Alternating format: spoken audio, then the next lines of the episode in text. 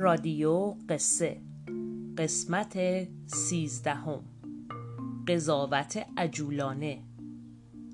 برگرفته از داستان کبوتر بی صبر از کتاب قصه های خوب برای بچه های خوب اثر مهدی آزریزدی بازآفرین و قصه گو فاطمه محمدی.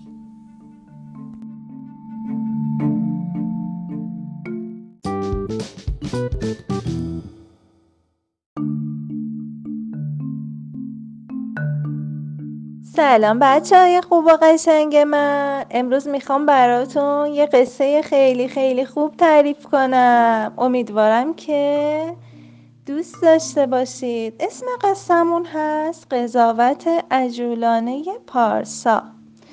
آی قصه قصه قصه نون و پنیر و پسته. مادر بزرگ خوبم پهلوی من نشسته. خب بچه ها میریم که قصهمون رو شروع کنیم. اسم من پارساه. و دوازده سالمه. یه پسر چشم و ابرو مشکی با موهای پرپشت و پوست سفید.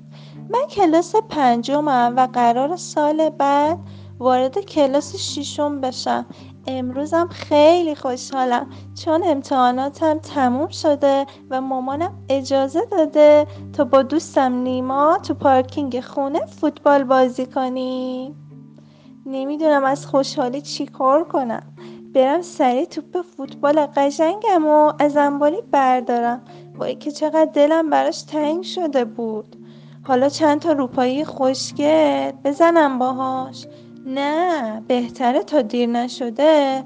برم به نیما بگم بیا تا بازی رو شروع کنی. آخ نفسم گرفت. این پله ها رو دوتا دوتا بالا اومدم. کاش با آسانسور اومده بودم. حالا که زنگشون رو بزنم. دینگ دینگ. سلام مامان نیما. اجازه میدیم ما پسرتون فوتبال بازی کنم؟ بله عزیزم. چرا که نه. فقط تا هوا تاریک نشده زودتر برگردید خونه. چشم حتما. نیما که از خوشحالی چشماش برق می‌زد تندی رفت لباساشو پوشید و با هم رفتیم حیات بازی کنیم. اما بچه ها چشمتون روز بد نبینه. تا اومدیم بازی کنیم یه شوت و دو شد توپ زیر پای نیما پنچر شد. من که می‌دونم نیما به خاطر حسادتی که به اسباب بازی ها و توپ من داره اونو پنچر کرده. حالا به حسابش می‌رسم. چرا توپ منو سوراخ کردی؟ من خیلی دوستش داشتم. حالا جواب مامانمون چی بدم؟ دیگه برای من توپ نمی‌خره. باید خیلی زود یه توپ عین همین برای من بخری. مطمئنم تو به خاطر حسادتی که به من داری یا از قصد این کارو کردی هیچ وقت نمیبخشم. تو دیگه دوست من نیستی. نیما با شنیدن این حرفا اشک توی چشماش حلقه زد و گفت توپ تو من پنچر نکردم. تو نباید با من اینجوری حرف بزنی. توپ رو به داخل باغچه انداخت و با چهره غمگینی به خانه برگشت. باد توپ رو از باغچه به سمت پارسا فرستاد. او توپ رو برداشت و نگاهی بهش انداخت و فهمید شاخه درخت سیبی که در حیات بوده اون رو پنچر کرده. خیلی ناراحت شد و یاد حرفهایی که به نیما زده بود افتاد. پشیمون شد و با خودش گفت کاش زود قضاوت نمی کردم و اون حرفا رو به دوست صمیمیم نمی گفتم باید از دلش در بیارم. امیدوارم که من رو ببخشه و دوباره با من دوست باشه. بله بچه های قشنگم.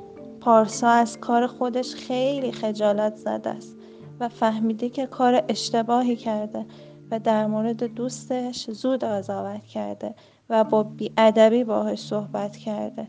ولی بعد از کار خودش پشیمون شده و می‌خواد جبران کنه.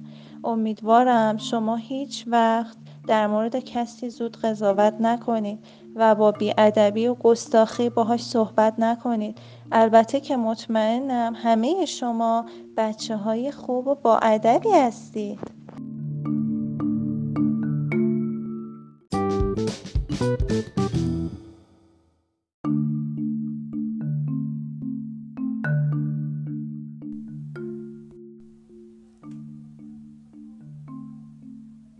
قصه ما به سر رسید کلاقه به خونش نرسید.